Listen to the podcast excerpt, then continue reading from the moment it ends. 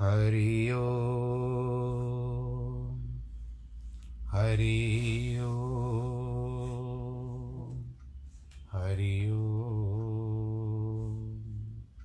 गुरुर्ब्रह्मा, गुरुर्विष्णु, गुरुर्देवो महेश्वर, गुरुर्साक्षात् परब्रह्म। तस्मै श्रीगुरवे नमः। विघ्नेश्वराय वरदाय सुरप्रियाय लम्बोदराय सकलाय जगद्दिताय नागाननाय श्रुत्यगविभूषिताय, गौरीसुताय गणनाथ नमो नमस्ते। नाहं वसामि वैकुण्ठे योगिनां हृदयेन च, मद्भक्तां यत्र गायन्ति तत्र तिष्ठामि नारद। जिस घर में हो आरती चरण कमल चितलाए तहाँ हरि वासा करे ज्योत अनंत जगाए। जहाँ भक्त कीर्तन करे, बहे प्रेम दरिया। तहाँ हरि श्रवण करे, सत्यलोक से आए। सब कुछ दीना अपने, भेंट करूँ क्या नाथ? नमस्कार की भेंट लो, जोड़ू मैं दोनों हाथ। जोड़ू मैं दोनों हाथ, जोड़ू मैं दोनों हाथ। शान्ताकारं भुजगशयनं पद्मनाभं सुरेशं विश्वाधारं गगनसदृशं मेघवर्णं शुभाङ्गं लक्ष्मीकान्तं कमलनयनं योगिवृदानगम्यं वंदे विष्णुं भवभयहरं सर्वलोकैकनाथं मङ्गलं भगवान् विष्णु, मङ्गलं गरुडध्वज, मङ्गलं पुण्डरीकाक्षमङ्गलायस्तनोहरि सर्वमङ्गलमाङ्गल्ये शिवे सर्वार्थसाधिके शरण्ये त्र्यम्बके गौरी, नारायणी नमोऽस्तु ते। नारायणी नमोऽस्तु ते। नारायणी नमोऽस्तु ते। श्रीराम जय राम जय जय राम। श्रीराम जय राम जय जय राम। श्रीराम जय राम जय जय राम। श्रीराम जय राम जय जय राम। रघुपति राघव, राजा राम, पतित पावन सीताराम। जय रघुनंदन, जय सिया राम जय रघुनंदन, जय सिया राम जानकी वल्लभ, सीताराम। रघुपति राघव, राजा राम। जय रघुनंदन, जय सिया राम पूर्ण कर दो सबके काम। सियावर रामचंद्र की जय। प्रिय भक्तजनों, प्रभु श्री राम जी के चरण कमलों में प्रणाम करते हुए आगे के वर्णन जो है, इस समय में भगवान रामचंद्र जी, जिन्होंने अश्वमेध यज्ञ करने का विचार किया है और सब लोग आ रहे हैं उनसे मिलने के लिए, अतिथि बन करके आ रहे हैं। और उनके ससुर जी भी आए, जनक राजा। अब यहाँ पर दस हज़ार दस सहस्त्र मुनिवर सहित आए प्रभु मखदाम। बोले, वचन विनीत गुरु, मंत्र सुनो मम राम सियावर, रामचंद्र की जय। दस हज़ार मुनियों समेत श्री गुरु जी वशिष्ठ जी रामचंद्र जी के यज्ञ स्थान पे आए। अत्यंत नीची वरे वचन कहते हैं, हमारी सम्मति सुनिए। दस हज़ार ऋषि थे, बताइए। जो सब वेद, धर्म, वेद वर्णन किए हैं, जिनको संत पुराण तथा सब लोग जानते हैं, हे खरारी, जो बिना स्त्री के कोई भी यज्ञ सफल नहीं होता, इस कारण जब अब जानकी का होना आवश्यक है। मुनि के वचन सुनकर श्री रामचंद्र जी चुप हो गए। सत्य, असत्य कुछ न बोले। फिर कहने लगे, मुनिराज, मेरे प्रण और कुल की कीर्ति तो आप जानते ही हैं।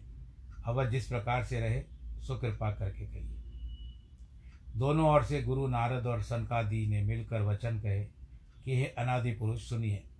स्वर्ण की मणियों से जड़ी हुई सुंदर तरुण स्त्री जानकी के रूप में समान सुशील बनाई जाए।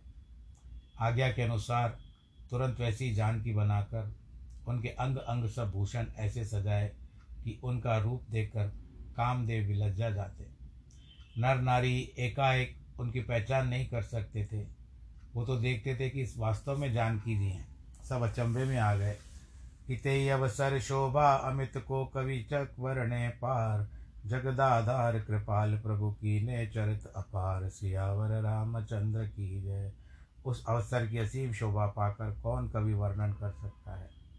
स्वर्ण से जड़ी हुई शोभायमान मृगशाला के ऊपर भगवान श्री कृष्ण श्री क्षमा चाहते हैं। रामचंद्र जी बैठे जानकी समय श्री रामचंद्र जी को बैठ करके देवता भी हंसने लगे और बड़े प्रसन्नता से उन्होंने सबने मिल करके प्रणाम किया। विज्ञानी गुरु ने बहुत मनुष्यों को, मनुष्यों की अत्यंत भीड़ देखकर रिद्धि और सिद्धियों को बुला करके सम्मान किया और कहा कि जाओ यथा योग्य कार्य करो, जिसे जो चाहिए उसे दे दो। आज्ञा सुनकर श्री रामचंद्र जी भी रुख पाकर करोड़ों ग्रह सिद्धियों ने बना दिए, जिनको देखकर ब्रह्मा जी भी बड़ाई करते हैं। कामधेनु और कल्प वृक्ष सुख देने वाले सब घरों में विरा, विराजमान हो गए।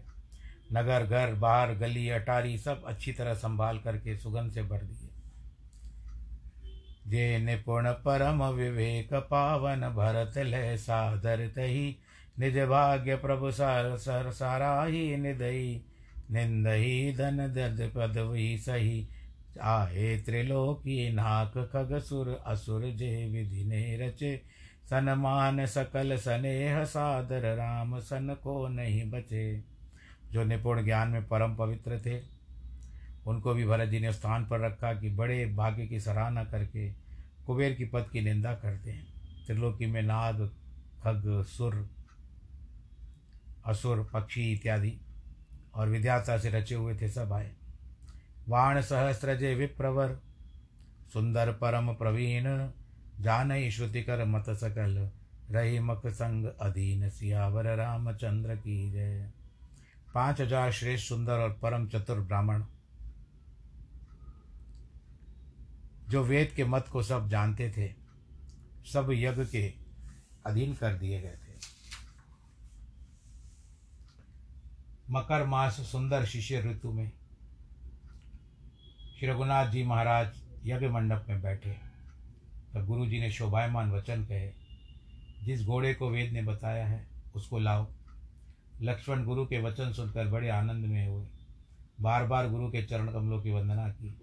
आदर से गुड़शाला में गए और अनेक प्रकार से भूषण उस घोड़े को पहनाए, जिसका सफ़ेद वर्ण है, सुंदर काले कान है जिसको देखकर सूर्य भी के घोड़े भी लज्जित हो जाए। ऐसा लगता था कि मानो सूर्य नारायण रथ पर चढ़ के आ गए। उनके माथे पर मोर पक्ष और रत्न जगमगा रहे हैं। मानो आकाश में तारे चमक रहे हों। षष्टि सहस दश वीरवर, रामानुज दण रणधीर मध्यता आने तहाँ, जहाँ राम रघुवीर, सियावर रामचंद्र की जय। रणधीर लक्ष्मण जी साठ हज़ार और दस बड़े वीर योद्धाओं के बीच में करके सुंदर घोड़े को श्री रामचंद्र जी के समीप ले आए। श्री रामचंद्र जी ने जगत में जय के हेतु उस घोड़े का पूजन किया, जैसे कुछ विश्वामित्र जी ने कहा। अनेक प्रकार से बहुत सारा दान देकर प्रभु ने घोड़े को अभिषेक किया और एक पत्र लिखा उसके ऊपर। एक वीर योद्धा अयोध्यापुरी में है, जो शत्रुओं के दल को मारने वाला है, जिनसे इंद्र भी डरते हैं, जिसके बल हो वह घोड़ों, घोड़े को पकड़ो, नहीं तो कर दो या वन को भाग जाओ। ऐसा पत्र लेकर संभाल करके घोड़े के सिर पर बांधा। यह वार्ता सुन करके बहुत से मुनि चले। भार्गवादी सब मुनि इकट्ठे होकर रघुकुल श्री रामचंद्र जी के पास आए। सब लवड़ासुर की कथा सुनाई, जिसने मुनियों को बहुत दुख दिया था। ऋषियों के वचन सुनकर श्री रामचंद्र जी के नेत्रों में जल और जल भर आया। फिर तुरंत अपना तर्कस मंगवाया। दीने रिपसूदन ही सो, बाण अमोघ कराल। मंत्र मोर पड़ता ही हत, जीते हो सगल बुहाल सियावर रामचंद्र की जय। उसमें शत्रुघ्न को वही अमोक तीक्ष्ण बाण निकाल करके दिया कहा ये भाई, मेरे, मेरा मंत्र पढ़, इस बाण को दैत्य को मार और वह सब राजाओं को जीतना। रामचंद्र जी ने विभीषण को बुलाया, इसके आकर आदर से श्री रामचंद्र जी को सिर निभाया। लवड़ासुर के संपूर्ण चरित्र उदार रामचंद्र जी ने विभीषण से पूछे, निशाचरों के राजा, विभीषण दोनों हाथ जोड़ करके बोले, भगवान, सत्य कहता हूँ, आप सब सुनिए। हे प्रभु, मेरी एक सौतेली बहन थी, जिसका कुंभ निशा नाम था। रावण उसे मधुदानव की, को बहुत सी विनती और प्रार्थना करके ब्याह दिया था। उस कुंभ निशा ने लवणासुर नामक पुत्र को उत्पन्न किया जिसने आदरपूर्वक शिव जी में मन लगाया। हे दयानिधि सुनिए शिव जी ने उसकी बड़ी तपस्या जान करके उसको एक शूल एक शूल उसको लग, उसको दिया जिसके हाथ में वह महा अस्त्र रहेगा वह झाड़ कर चौदह भवनों को जीत लेगा। हे स्वामी वह दैत्य उसी त्रिशूल के बल से देवता दैत्य नर नाग किसी को कुछ नहीं कर पाता। और सबको जीत करके सबके पीछे पड़ा रहता है। उसके चरित्र सुनकर मन में, प्रभु मन में मुस्कुराए।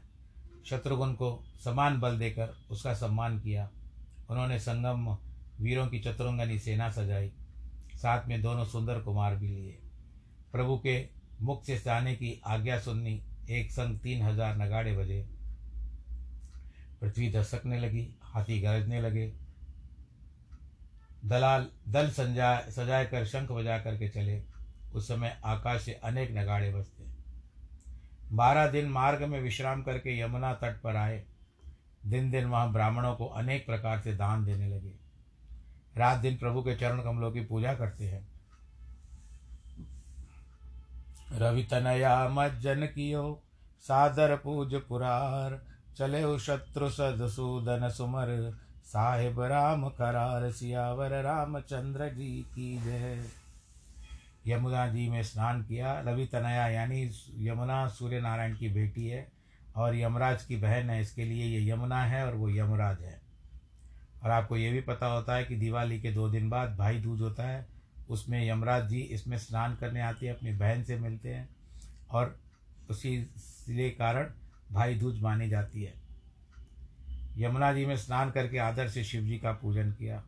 फिर शत्रुघ्न अपने स्वामी खरदूषण के मारने वाले रघुनाथ जी का स्मरण करके आगे चले। इतने संग में सेना बड़ी चप्पल थी। सब योद्धा बड़े जुझारू थे। सब वीरों ने लवड़ासुर के नगर को घेर लिया। उसी समय अनेक नगाड़े बजे। सुनकर राक्षस को और अभिमान हुआ।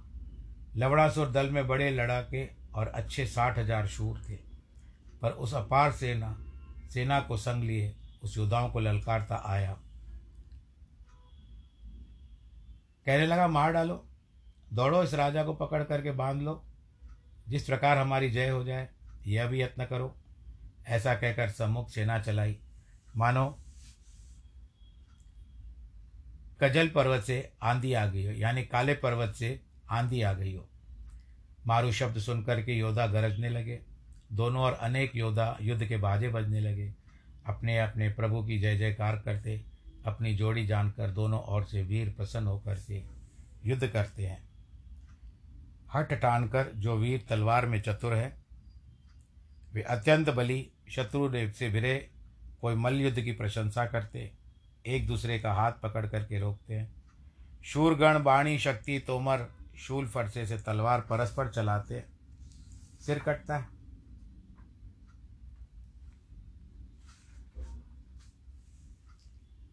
योद्धा शस्त्र लगाने लगने से घिर कर युद्ध में उठ उठकर लड़ने लगे।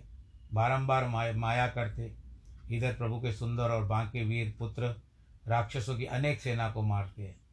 जब श्रेष्ठ योद्धा परस्पर युद्ध का तमाशा देखते हुए एक दूसरे को मारने लगे तब देवतागण सजे हुए करोड़ों रथों पर बैठ कर आए और जय जयकार करने लगे। जब बरबंड लवणासुर ने देखा कि मेरी सेना चलायमान हो गई तब अपने साथ मातंग और दूसरे अखंड केतु नामक योद्धा पुत्र को ले आया। शत्रुघ्न की बड़ी, बड़े पुत्र सुबाहु के हृदय में मतंग काल के समान भिड़ा। युग केतु केतु ललकार कर लड़ते हैं, किंतु हार नहीं मानते हैं। लवणासुर और शत्रुघ्न भी इन महाबलवानों को ललकार ललकार करके बड़ा युद्ध होने लगा। सारी सेना अपनी अपनी जोड़ी अस्त्र शस्त्र लेकर के संग्राम करने लगी। बड़ा भयंकर युद्ध देखकर देवता भी डरे। गुरु बृहस्पति जी से पूछने लगे कि किसकी जय होगी? उन्होंने कहा, हे इंद्र, तुम अपने मन में शंका मत करो। क्षण मात्र राम के का प्रताप अपने हृदय में रखो। इसी अवसर में युग केतु ने क्रोध कर केतु को मारकर पृथ्वी में सुला दिया और फिर सुभाव कुमार ने मतंग को मारकर हाथ पाँव काट करके पृथ्वी में डाल दिए। इस प्रकार कुमार के बाण शत्रु पुत्र के हाथ पैर सिर काट देकर शीघ्रता से तर्कस लेकर के प्रवेश कर गए। सूर्यकुल के भूषण दोनों कुमार संग्राम में, भूमि में शोभित हुए। अपने पुत्रों का मरना सुन करके राक्षस लवणासुर व्याकुल हो गया और पृथ्वी में गिर पड़ा। मूर्छा आ गई। फिर मूर्छा से जाग करके शत्रुघ्न से युद्ध करने के लिए तैयार हो गया। दोनों महापराक्रमी योद्धाओं को मार, दोनों और की सेना पीछे हटी। फिर बाहु चरण आकाश मार्ग में उड़ने लगे। शंख वर्धन की ध्वनि बढ़ने लगी। यह सुनकर शूरों को आनंद बढ़ने लगा। शत्रु मारे रघुवीर वीर बहु, परे समर रणधीर छिन्मा निश्चर वद अंतर है बल वीर सियावर रामचंद्र की जय। शत्रुघ्न जी ने अनेक रणधीर वीरों को युद्ध में मारकर देखकर महाबली राक्षस गण क्षण मात्र में अंतर ध्यान हो गए और कपट रूप धारण कर देवताओं के रूप में अस्त्र शस्त्र लेकर के प्रकट हो गए। ब्रह्मा और शिव संकादिक तथा और भी अनेक वेदवादी मुनिगण, शक्ति, शूल, सुंदर ढाल, गदा, फरसा इत्यादि पकड़ो पकड़ो मारो मारो दौड़ो दौड़ो इस तरह से आवाज़ होने लगा। जब रघुनाथ शत्रुघ्न से राक्षस प्रबल हो गए, तब अनेक वीर शत्रुघ्न की ओर से अपने हाथ मलने लगे। सेना को व्याकुल देखकर नारद जी आए। उन्होंने यह सब समाचार कह के समझाया ये राक्षसी माया है। तब शत्रुघ्न जी ने नारद के वचनों को सुनकर रघुनाथ जी का दिया बाण संभाल दिया, धनुष जोड़, धनुष में जोड़कर शिव जी को स्मरण करके चला दिया। जिस प्रकार से सूर्य के निकट गए हुए अंधकार को सूर्य पी लेता है, अर्थात नाश करता है, उसी प्रकार युद्ध में कोई भी देवता दिखाई नहीं देने लगा।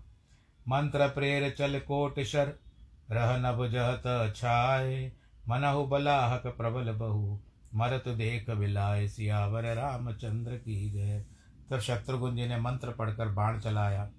तो उससे करोड़ों बाण यहाँ वहाँ से निकल कर ऐसे हो गया कि जैसे अनंत वायु बादलों को उड़ा कर ले जाते हैं। जब देवताओं का समाज कहीं न देखा, तब सुबह काल के समान युद्ध करने चला और जाकर राक्षसों से कार्य दुष्ट, देवताओं के वैरी संभाल कर शूल धारण कर, यह कहकर बड़े क्रोध से हृदय में गदा मारी। उस गदा को अपार दे, प्रहार देखकर राक्षस न सह सका। व्याकुलता से मूर्छित होकर पृथ्वी पर गिर पड़ा। अपने स्वामी को व्याकुल पृथ्वी में देख करके गरुड़ दी। उस समय बहुत से वीर राक्षस हाथ में अस्त्र शस्त्र लेकर के दौड़ने लगे। एक कैटअप नामक महावीर दैत्य अपने मन में लवणासुर को मूर्छित जानकर तीन हज़ार लड़ाई में गाड़े और वीर दैत्य संग लेकर के आ खड़ा हुआ और दुर्वचन कहते हुए बाण छोड़ते, छोड़ता है। वे सब बाण, शत्रुघ्न, कुमार सुबाव ने तीक्ष्ण तलवार से काट डाले। फिर वो झपटा, युग केतु के सामने आया। मारे से हृदय संभार, गिरे जपत करुणा अयन, मूर्छित बेर पुकार, रामचंद्र दिन मण तिलक। वह त्रिशूल संभार कर युग केतु के हृदय में मारा। जिससे उनको आघात लगा। वे करुणा सागर रघुवंश, तिलक श्री रामचंद्र जी को पुकारते हुए और उनका नाम जपते मूर्छित होकर पृथ्वी पर गिर पड़े। सुबह ने अपने भाई को मूर्छित देकर महाक्रोध किया, जो कि रोके से ना रोका सका। बड़ा क्रोध कर एक साथ तीन करोड़ बाढ़ छोड़ दिए, जिससे कैटअप व्याकुल हो गया। उसको व्याकुल करके कुल के दीपक सुबाहु बाहु भाई के पास शीघ्रता से आए। उनके शरीर को ऐसे बाण लगे थे जिसे उनको पृथ्वी गिरते ही तनक भी शुद्ध न रही हो। तब सुबाहु ने अब उनके हृदय से शूल खींचकर बाहर किया।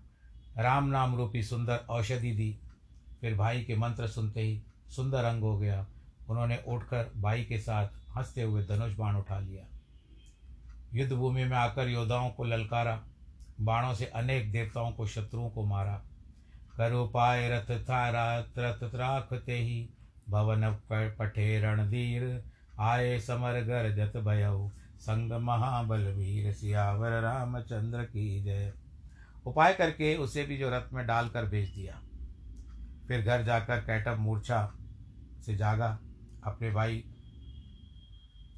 कुमुक को साथ लेकर के आया। कैटअप ने जाना कि जाम्यक आया है, जो समर के धीर और अचल है।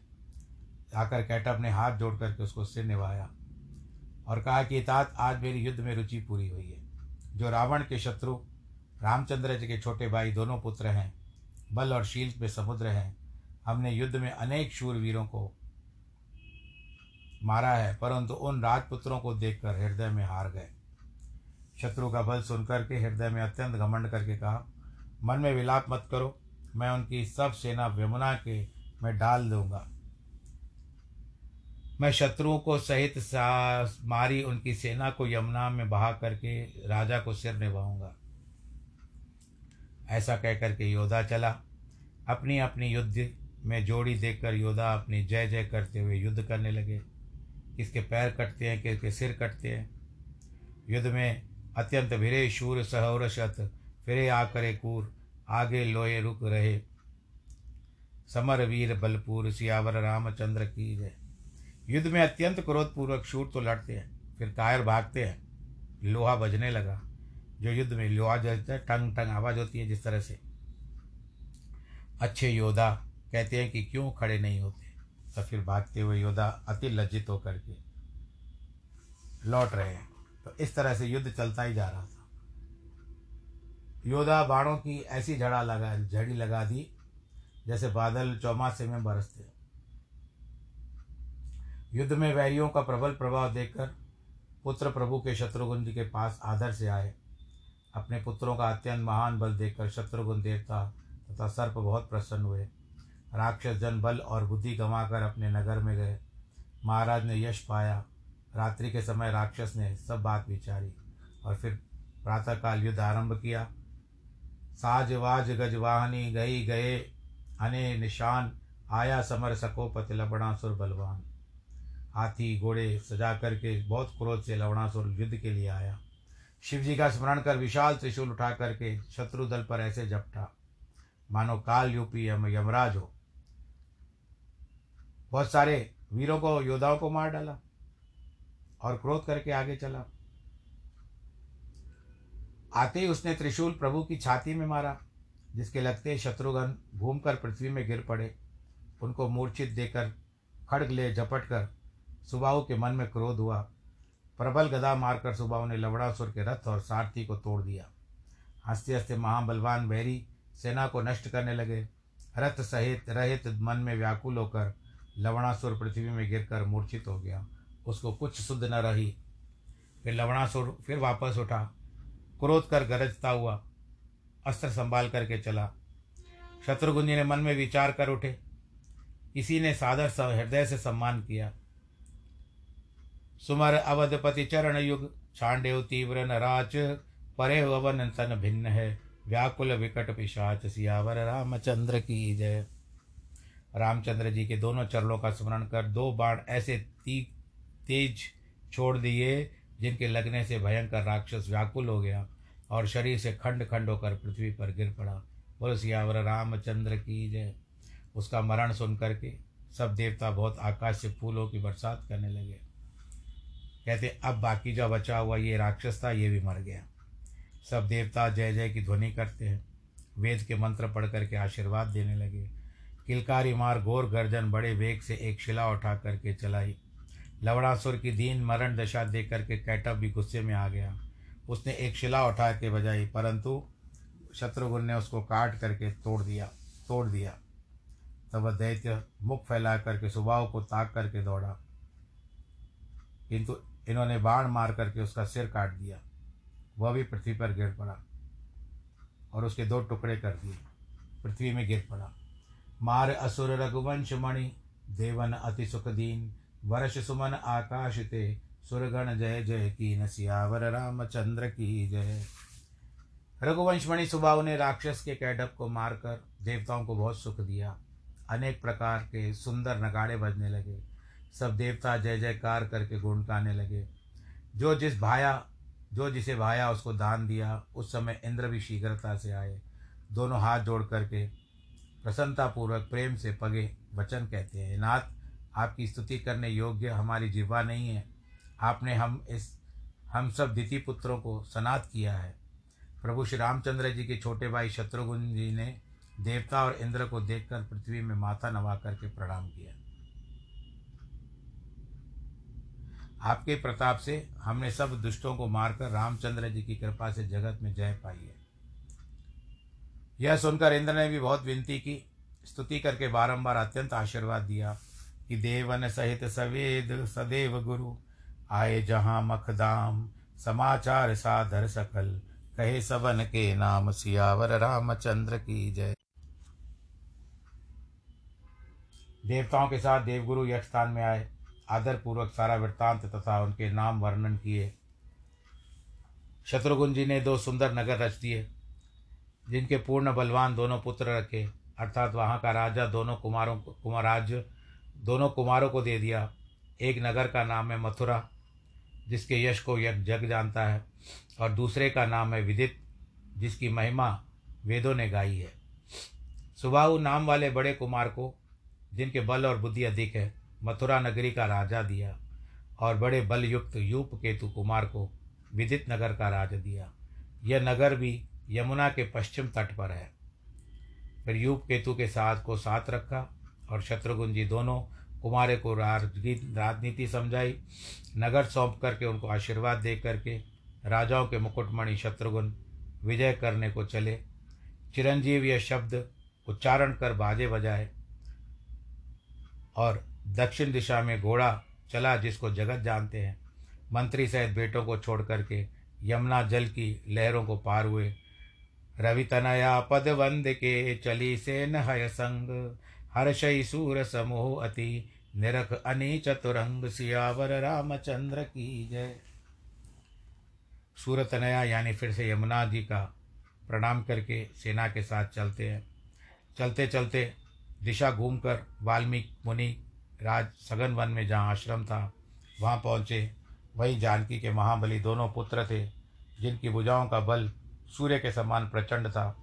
उन बलवान दोनों वीरों ने उस घोड़े को आकर के देखा। उसके सिर पर जो पत्र बंधा था, उसको बांचा। उन्होंने तुरंत घोड़े को एक पेट से बाँध दिया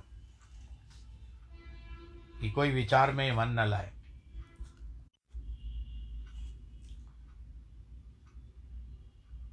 कमर में तस्कर, तरकस कसकर हाथ में धनुष बाँध ले, युद्ध करने के निमित्त दोनों बलवीर स्थित खड़े हो गए। तब उस घोड़े के समा रक्षक हज़ार वीर उन दोनों कुमारों के पास आ गए। उन सबने घोड़े को वृक्ष से बंधा हुआ देख करके, उन कुमारों को बालक जान करके, जान क्रोध रोका। तब उन वीरों ने कहा कि तुम घोड़ा देकर अच्छी तरह घर ले जाओ। उन माता पिता को धन्य है, जिन्होंने तुमको उत्पन्न किया है। कि मांगो बीख समर चढ़ भाई, क्षत्रिय कुल ही कलंक लगाई। तब कुमार बोले, भाई, समर में चढ़कर भीख मांगते हो? अरे, शत्रु को कलंक, शत्रु, क्षत्रिय कुल को कलंक लगाते हो?